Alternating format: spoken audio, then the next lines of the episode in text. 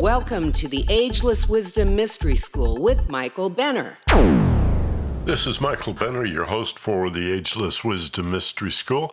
In this episode, we continue with our audiobook version of Fearless Intelligence. It'll be a few more weeks before Fearless Intelligence is posted on Amazon, Barnes & Noble, iBooks, and other online booksellers.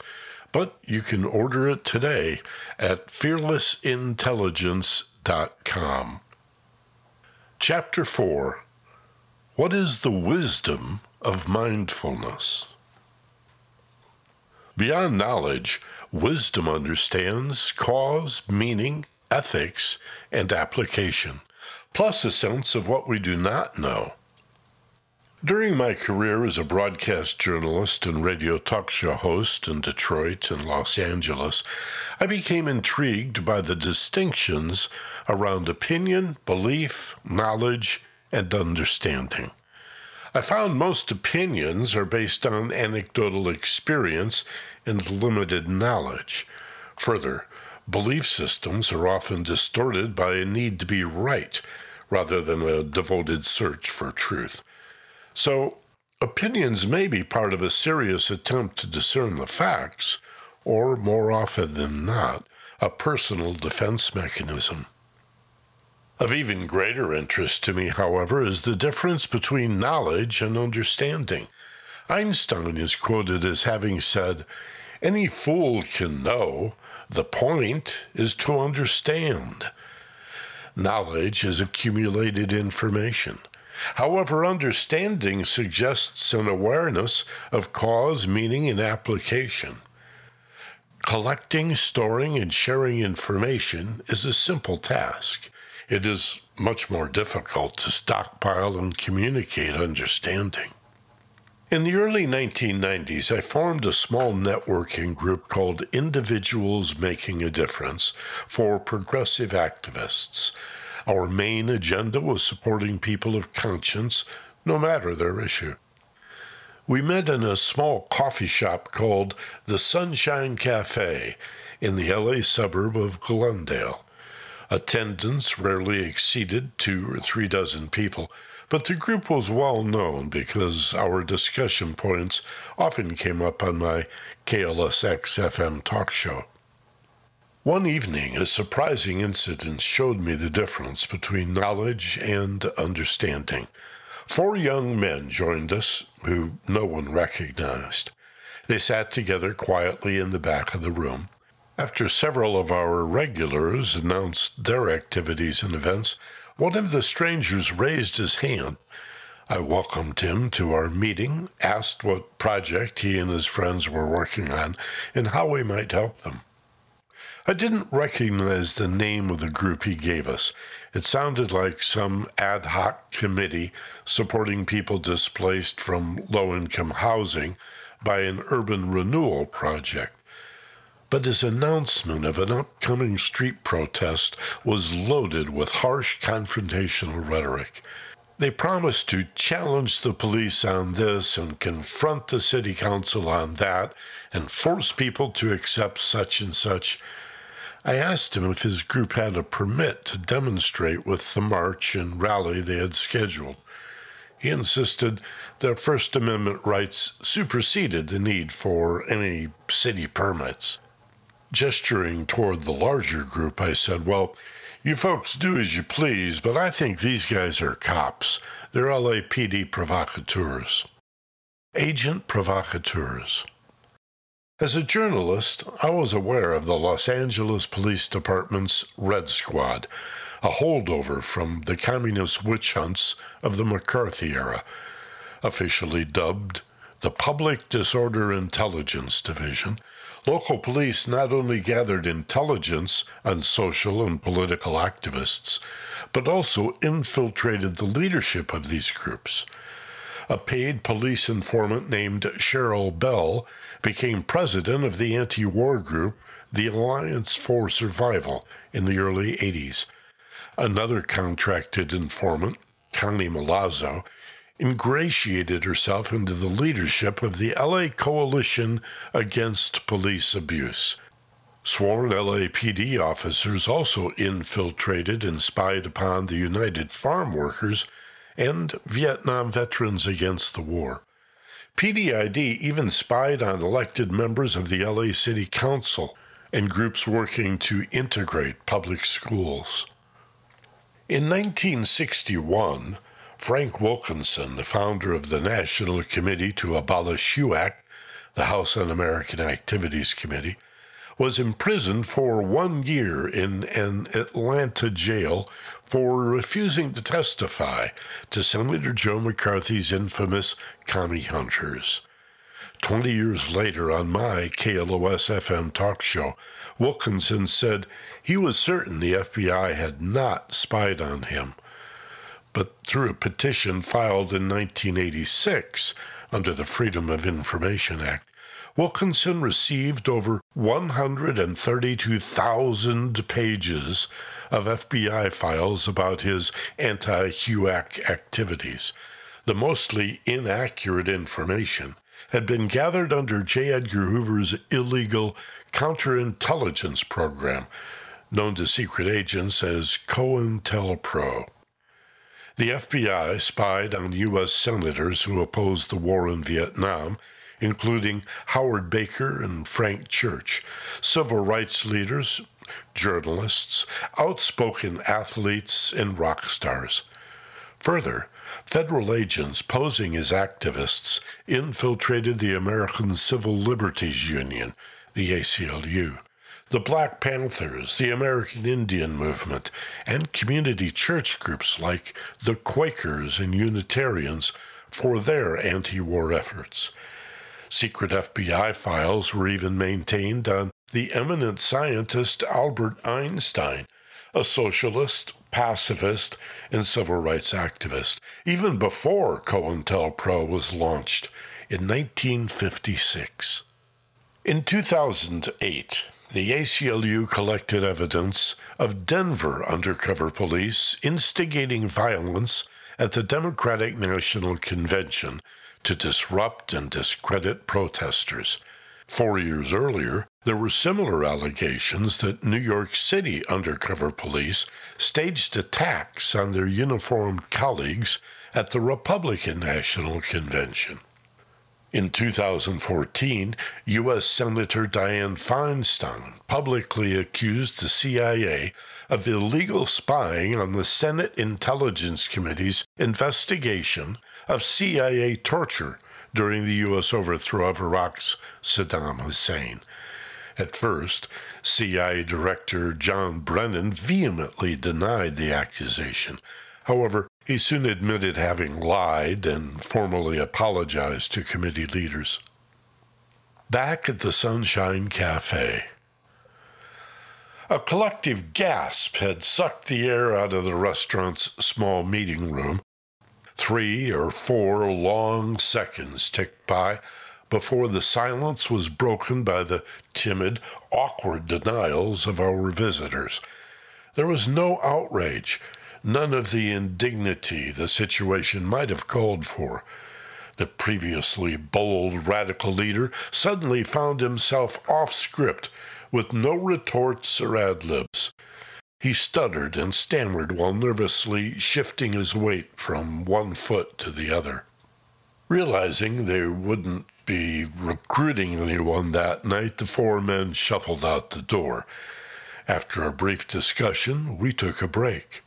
2 or 3 of our regulars stepped outside for a cigarette, but returned quickly to tell us the infiltrators were still in the parking lot, writing license plate numbers on notepads. Understanding beyond knowledge. Those undercover police were collecting intelligence, information or knowledge about our group. As often happens when institutions gather data, their knowledge did not extend to understanding the meaning or motivation of our mission. Bureaucracies are not known for their insight or wisdom. I exposed the imposters with no specific knowledge about them because of my radio talk show and counseling experience with deceptive people. Intuitive understanding transcends knowledge, known also as expanded awareness, higher consciousness, and metacognition. Wisdom includes our capacity to think about thinking, to be aware of self-awareness, and consider all that remains unknown. The seeds of this self-awareness and emotional intelligence book, Fearless Intelligence, began in 2013 as a one-day training commissioned by the Orange County, California Sheriff's Academy. The job responsibilities of police deputies, marshals, and agents all across the U.S. have become so complex and comprehensive that new levels of professionalism are required from cadets through the ranks of top administrators. In his book, Police Suicide, Epidemic in Blue, John Violanti, a professor of epidemiology at the University of Buffalo, writes, police officers tend to have higher rates of alcohol use than many other professions. A study commissioned in 2009 by the Badge of Life Police Mental Health Foundation documented 143 police suicides in the U.S., nearly 3 times the number of officers killed by felons. Alcohol abuse was identified as the predominant factor.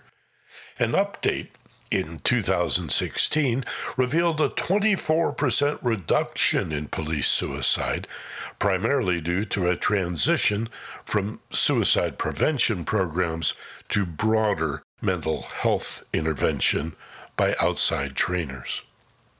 While stress and anxiety have countless sources, the common thread is a lack of self-awareness. An often hostile siege mentality can develop and become reinforced when police and Sheriff's Academy graduates are required to staff jails for as long as 5 years before being assigned to street patrols.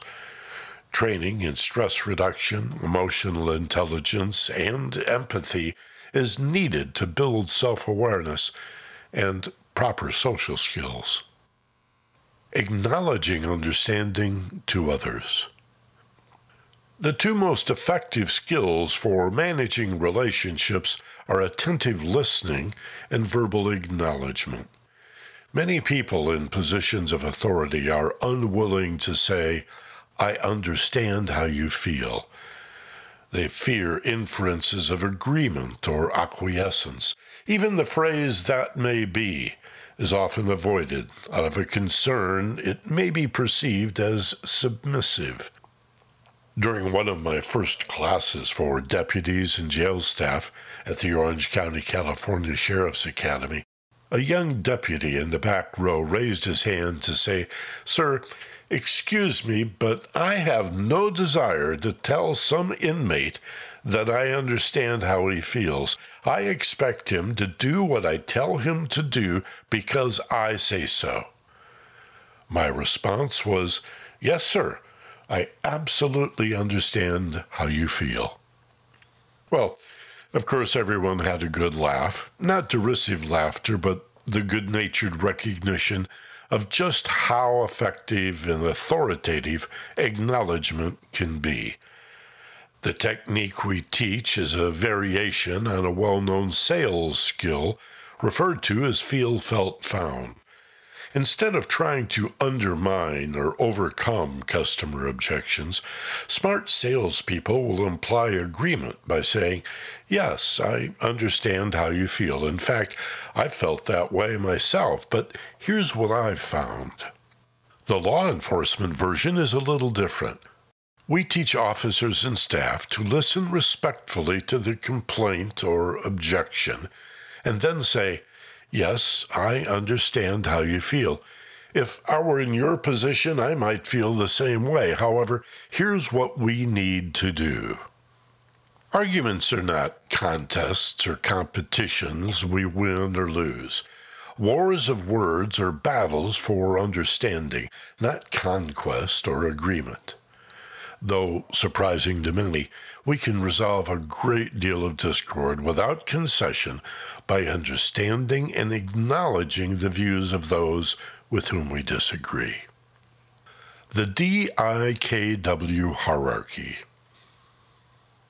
Exploding computer technology in the 1980s fostered the creation of a model known as the Wisdom Pyramid, or DIKW hierarchy: data, information, knowledge, and wisdom. Often attributed to American organizational theorist Russell Ackoff, this pyramid shows a grading of understanding. At the base of the pyramid, we find data, raw statistics, markers, and measurements. These values can be numbers, words, or simple phrases. The second step is information, which is data organized into a particular sequence, like a sentence or equation. Knowledge is information learned from education and experience put into context, and wisdom is the comprehended significance of knowledge, insight about motives, causes, and effects, applications, ramifications, and implications, plus an awareness of what remains unknown. In ancient times, wisdom was the awareness of spiritual love between God and humanity that surpasses knowledge. Wisdom transcends knowledge in five ways: cause, meaning, application, ethics, and mysteries. Cause. Aristotle described wisdom as understanding causes, the reasons why things happen and exist as they do. He termed the composition of things material cause.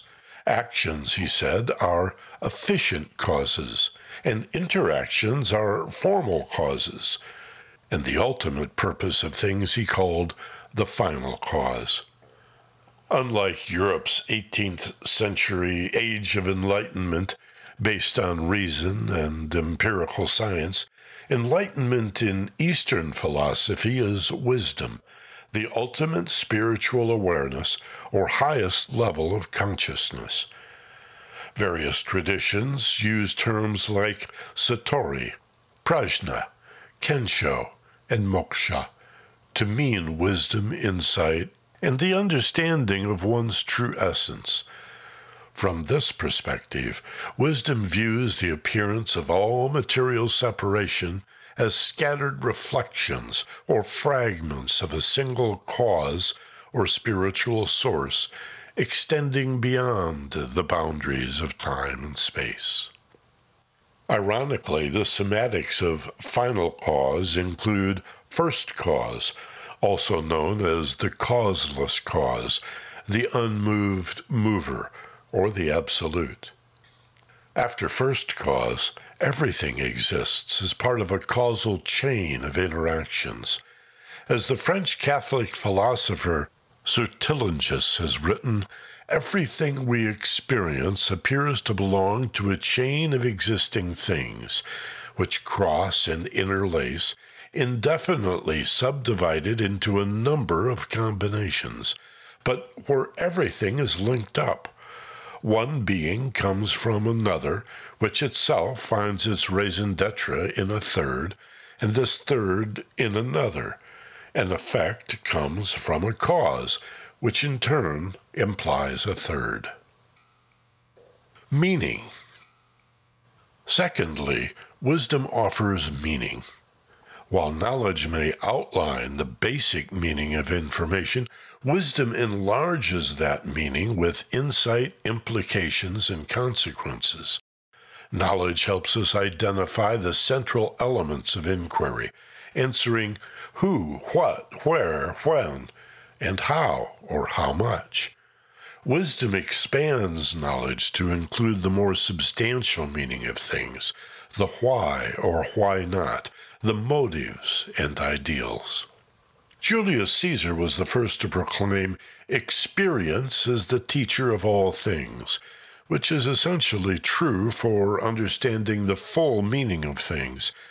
For example, Being told not to run into the street doesn't guarantee children will understand why it's dangerous. One day, in a playful burst of enthusiasm, little Billy chases his ball into the street. The driver of an unseen car slams on his brakes, screeching to a halt just in time to avoid smashing into the boy. Billy is traumatized but safe, and now understands why he shouldn't run into the street. Sometimes it takes a real-world experience to elevate knowledge to a rich and meaningful understanding. Application. Thirdly, understanding includes recognition of how to apply our knowledge. Bucky Fuller was fond of saying, "Humanity is acquiring all the right technology for all the wrong reasons." Consumer technology in the computer age is less about solving real problems than delivering products we didn't know we needed, like Wi-Fi refrigerators and washing machines, smart hairbrushes, Amazon's dash buttons, and the Apple Watch. Sure, they're fun and sometimes convenient, but they fail to enrich our lives in any meaningful way. Smartphones are mini computers that can perform billions of calculations per second. But besides an occasional phone call, we primarily use them to send brief text messages, play digital music, and snap selfies. The internet has wired the world, but we haven't come close to using our collective knowledge to its highest and best potential. To reverse the impact of greenhouse gases or climate change, to feed and house those in extreme poverty, to abolish racism, war, capital punishment, animal cruelty, and to regulate winner-take-all capitalism for the greater good of all. Ethics. Fourthly, wisdom includes moral and ethical principles. Just as the word love in the Hebrew Bible embraces wisdom, understanding, and awareness, the word heart signifies the phenomenon of human conscience. In the earliest epistle of the New Testament, St. Paul repeatedly used the word conscience from the Latin conscientum, meaning to be aware or to know thoroughly. Rarely does logical knowledge imply any ethical sense of right or wrong, guilt, anguish, enlightenment, or high-minded moral principles. Conscience, however, is a non-logical, often spontaneous opening to emotional and spiritual realization of moral and ethical principles. Mysteries. And lastly, while knowledge is, by definition, limited to what's known, wisdom contains awareness of what is not known. This may be the primary virtue of wisdom, the understanding that there is always more to learn. Wisdom requires us to see past our fear of the unknown. The Sufi mystic Rumi described it as looking at the thorn and seeing the rose, looking at the night in seeing the day, to know that the moon needs time to become full. Fear is the feeling of not understanding something, whether or not we know it. So we must confront our fear and all of its symptoms, anger, sadness, heartache, frustration, and confusion, to become more aware of what anxiety and stress represent. Understanding heals by permitting us to release our ignorance, confusion, and unawareness. Imagine how different the world will be once some significant number of us realize we can release fear and ignorance rather than conquer our muddled illusions of danger. Knowing what we fear is a good start, but to resolve fear, we must fully understand why something frightens us. Ralph Waldo Emerson wrote, "Knowledge is the antidote to fear." He would have been more precise if he had said, "Understanding is the antidote to fear." Plato recalled Socrates explaining his reputation as a wise person by stating, "I am better off than he is, for he knows nothing and thinks he knows. I neither know nor think that I know." In another fragment, Plato quotes his mentor as saying, "I appear to be wiser than he because I do not fancy I know what I do not know." There are four basic reasons self-aware people are better at distinguishing their knowledge from everything that remains unknown. Number one, they are fearless, unafraid to face and accept what they do not know. Number two, they continually review their belief systems and release subjective biases, labels, expectations, and judgment, which distort and obstruct awareness. Three, they seek truth over a desire for approval, orthodoxy, or control. And four, above all, they are true to themselves, yet humble, kind, and compassionate. The amygdala hijack. Facing the unknown is challenging. The fight-or-flight reflex has evolved as the brain's way of boosting physical strength and endurance whenever we feel afraid, stressed, or confused. However, there is a trade-out for this survival response, a significant restriction of self-awareness and loss of mental and emotional intelligence. Whether practiced while wide awake or in more focused states of meditation, mindfulness enhances awareness and intelligence by reversing the limbic brain's unconscious fight-or-flight response. Whenever we feel afraid or just confused, an area of the ancient limbic brain called the amygdala elevates pulse, blood pressure, respiration, muscular tension, and levels of the hormones adrenaline, cortisol, and norepinephrine. Further, the amygdala disables the centers of reasoning and awareness in the neocortex to prevent the nuances of logic from slowing down reaction time.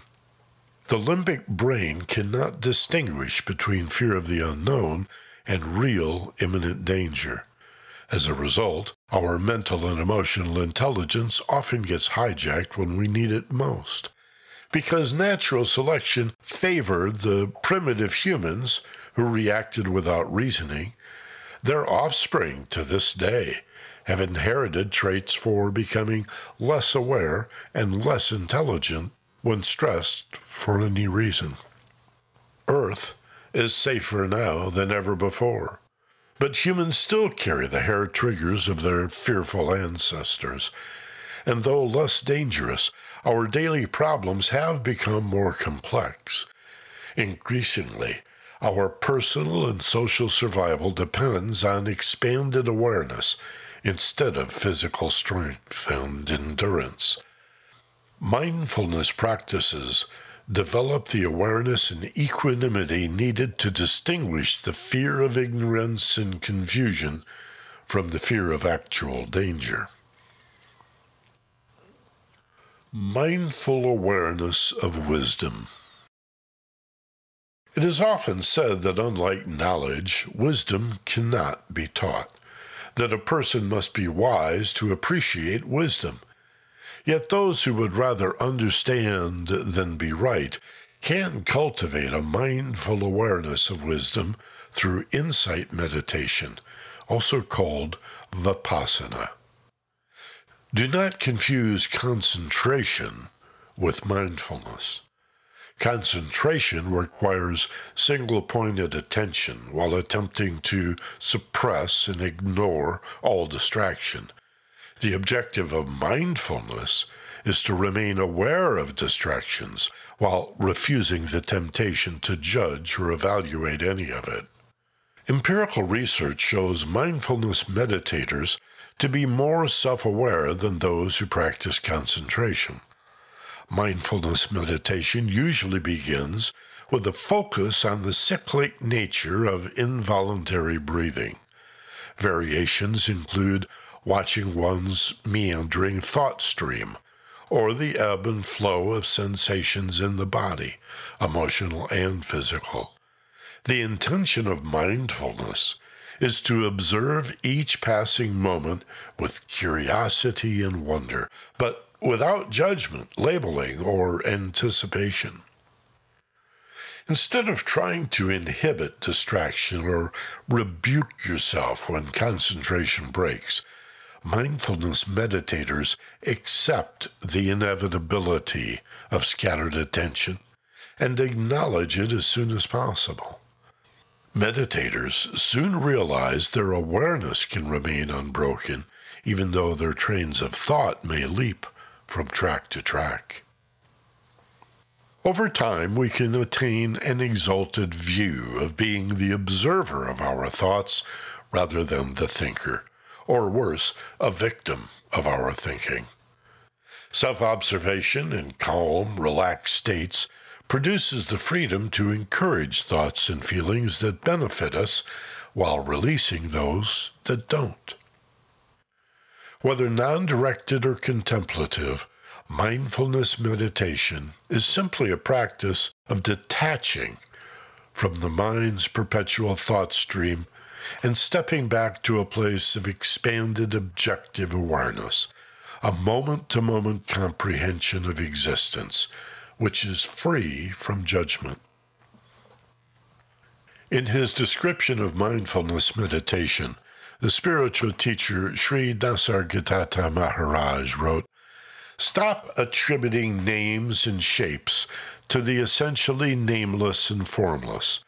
Realize that every mode of perception is subjective, that what is seen or heard, touched or smelt, felt or thought, expected or imagined, is in the mind and not in reality, and you will experience peace and freedom from fear." Western teachers of mindfulness often use Massachusetts Medical School professor John Kabat-Zinn's definition. Mindfulness means paying attention in a particular way on purpose in the present moment and non-judgmentally. Mindfulness is not limited to closed-eye meditative states. Our goal is to learn to be mindful at all times. Harvard psychologist Ellen Langer describes mindfulness as relinquishing preconceived mindsets and then acting on the new observations. Looking at familiar objects and circumstances as if you've never seen them before is called beginner's mind, about which Zen master Shunryu Suzuki proclaimed, "In the beginner's mind, there are many possibilities, but in the expert's, there are few." The Buddhist monk Thich Nhat Hanh often speaks about walking mindfully. "Walk as if you are kissing the earth with your feet, considering the act of each step we take as an infinite wonder and a joy will open our hearts like a flower, enabling us to enter the world of reality." Tay, as his students call him, also encourages mindful eating. When we pick up a piece of a vegetable, we look at it for half a second. We look mindfully to recognize the piece of food, the piece of carrot or string bean. When we put it into our mouth, we know what we are putting into our mouth.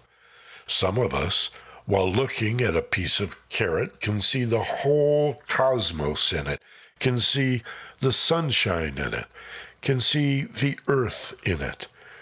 It has come from the whole cosmos for our nourishment, and when you chew, chew only the carrot, not your projects or your ideas. You are capable of living in the present moment, in the here and now.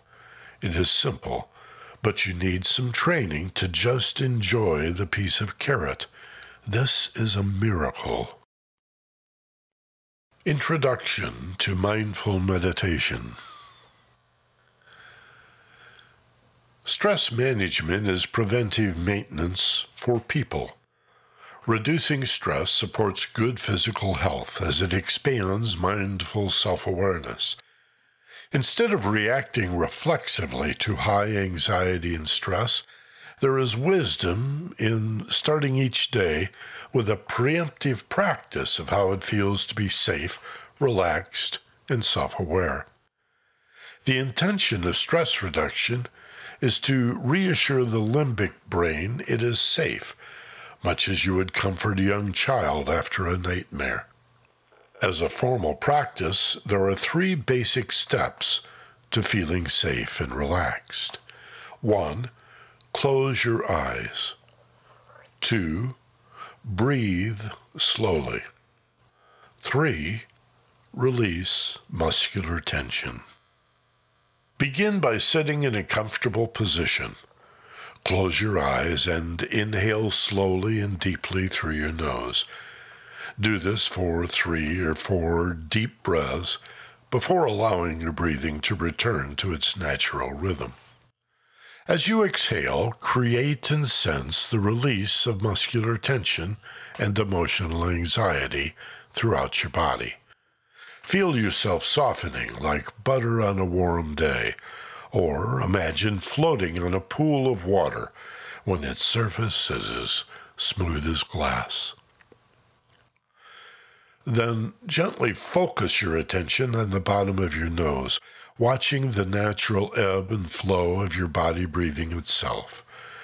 Recognize that you are not the breather, but rather the witness, observing gentle currents of air flowing smoothly in and out over the rim of your nostrils. Do not admonish yourself when you realize your mind has drifted. Simply acknowledge the distraction, observing it just long enough to recognize its insignificance. Then, without frustration or self-recrimination, gently return your awareness to watching your breath at the bottom of your nose. Practice this exercise for 10 to 20 minutes each day, ideally in the morning. If you wish, visit the restroom and drink a small glass of water, but meditate before eating breakfast or consuming caffeinated drinks. Mindfulness and relaxation research. Scientific research has repeatedly and verifiably shown meditation improves creative and abstract thinking, as well as logic, imagination, insight, intuition, emotional sensitivity, memory, peak performance, conceptual understanding, and overall self-awareness. In fact, there is evidence that mindfulness meditation generates physical growth in mature human brains, not only in neurons and capillaries, but also in the thickness of the brain's predominant gray and white matter. In July of 2006, psychologist Sarah Lazar of the Harvard Medical School conducted one of the first studies to confirm brain growth in meditators. Our data suggests that meditation practice can promote cortical plasticity in adults in areas important for cognitive and emotional processing and well-being, Lazar reported. These increases are proportional to the time a person has been meditating during their lives, and suggests that the thickness differences are acquired through extensive practice and not simply due to a difference between meditators and non-meditators. 3 years later, Eileen Ludders, postdoctoral research fellow at UCLA's Laboratory of Neuroimaging, used high-resolution 3D MRIs to discover significantly larger cerebral measurements in meditators compared with controls, including larger volumes of the right hippocampus and increased gray matter in the right orbitofrontal cortex, the right thalamus, and the left inferior temporal lobe. There were no regions where controls had significantly larger volumes or more gray matter than meditators. Because these areas of the brain are linked to emotions, Lutters added, these might be the neural underpinnings that give meditators the outstanding ability to regulate their emotions and allow for well-adjusted responses to whatever life throws their way. And in 2014, science writer Tom Ireland reported in the Scientific American blog, MRI scans show that after an 8-week course of mindfulness practice, the brain's fight-or-flight center, the amygdala, appears to shrink, and the prefrontal cortex, associated with higher-order brain functions such as awareness, concentration, and decision-making, becomes thicker. The functional connectivity between these regions, that is, how often they are activated together, also changes. The connection between the amygdala and the rest of the brain gets weaker, while the connections between areas associated with attention and concentration get stronger. The lesson is clear. Relaxation, stress reduction, promotes awareness, emotional intelligence, understanding, and wisdom. So in this sense, wisdom can be learned through relaxation and mindfulness skills. Vicious cycles and upward spirals. Not only does ignorance stimulate fear, but inversely, fear promotes ignorance, confusion, and unawareness. Fearing the unknown is a dynamic process that feeds upon itself, a vicious cycle of tension that pulls us deeper and deeper into a paralyzing stupor of painful emotions. Relaxation and peaceful, loving feelings reverse that hurtful cycle to an upward spiral of insight and understanding, which helps us become safer and more relaxed. This positive cycle reveals love as wisdom, peace and harmony, lifting us to levels of higher consciousness and expanded awareness. We need to practice two concepts to shift from vicious cycles of fear and ignorance to upward spirals of love and understanding. The first is stress management, learning to release muscular tension and relax. The second is personal responsibility, recognizing our emotions as personal responses to ever-changing situations. Victims portray themselves as effects of life, resisting and struggling against the flow of circumstances and events. They use fear as their shield and blame as their sword, a defensive, reflexive behavior that debilitates self-awareness. Fearless Intelligence reveals the benefits of being accountable for our responses to fear and negativity. On the path of unfolding wisdom, we brandish love as our shield and truth as our sword to initiate behavior for the greater good of all. In naming the design division of his company, Walt Disney borrowed the term Imagineering from Alcoa Aluminum. He was fond of saying, "If you can dream it, you can do it," a phrase that came to be known throughout Hollywood as Disney magic. Often we are so busy and stressed from reacting to life's problems, we forget our ability to conceive and act upon our imagination.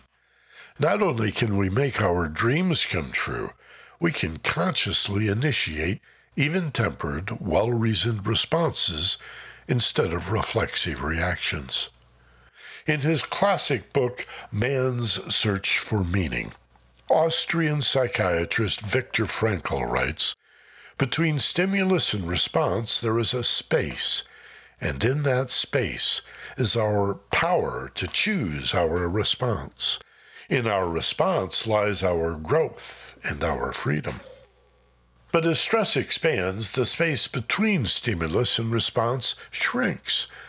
Conversely, relaxation widens that interval, allowing us to choose appropriate responses. We've all heard the idiom, life is what you make it, but few people believe it. Success guru Brian Tracy says only 3% of us have written goals and less than 1% ever review them. Instead, most people nervously fixate upon the parts of life that appear to be done to them. From time to time, everyone can be caught off guard and victimized, but life is a two-way street, stimulus and response, and the parts that come from us are far more important than whatever seems to have been done to us. The author Charles R. Swindell wrote, "Life is 10% what happens to you and 90% how you react to it." John Lennon knew both sides of this, writing, "Life is what happens to you while you're busy making other plans, as well as reality leaves a lot to the imagination." Both are true. 10 keys to mindfulness. 1. Be awake. Meditation is the practice of awakening. Be aware of the way your thoughts filter and distort reality. Watch your trains of thought without getting on board. Every moment we spend multitasking, reviewing the past, or worrying about the future is a moment that is lost forever. Awakening occurs in layers and levels. Practice, practice, practice. 2. Learn from desire. We can reject urges, cravings, and desires once we recognize their subtle appeal. Notice the pull of procrastination, unhealthful food, the exaggerated need to check email, social media, and TV. Material impermanence includes desires. They will come and go. We need not react. 3. Accept people and things. Acceptance is not the end of things, but the beginning. We must accept reality to change it. Accept failure and falling short as opportunities to learn. Accept the inevitability of distractions and notice how quickly they lose their power to disturb you. Accept the uniqueness of others, though they may frustrate and upset us.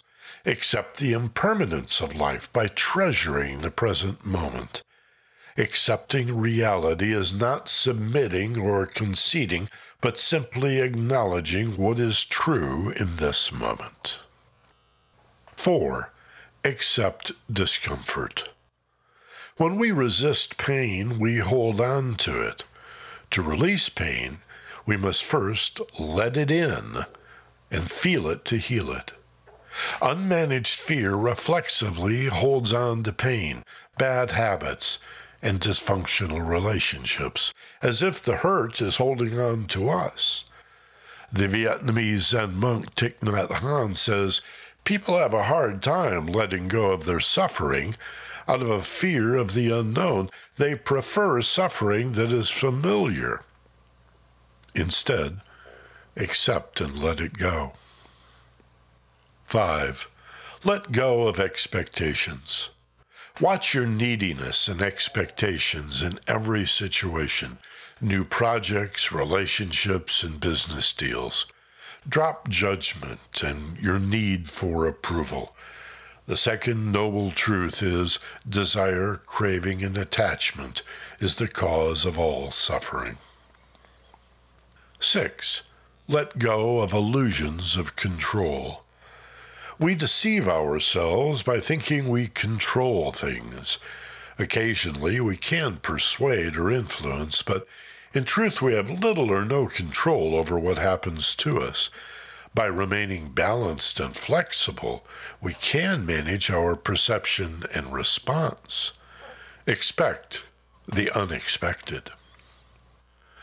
7. Watch your resistance.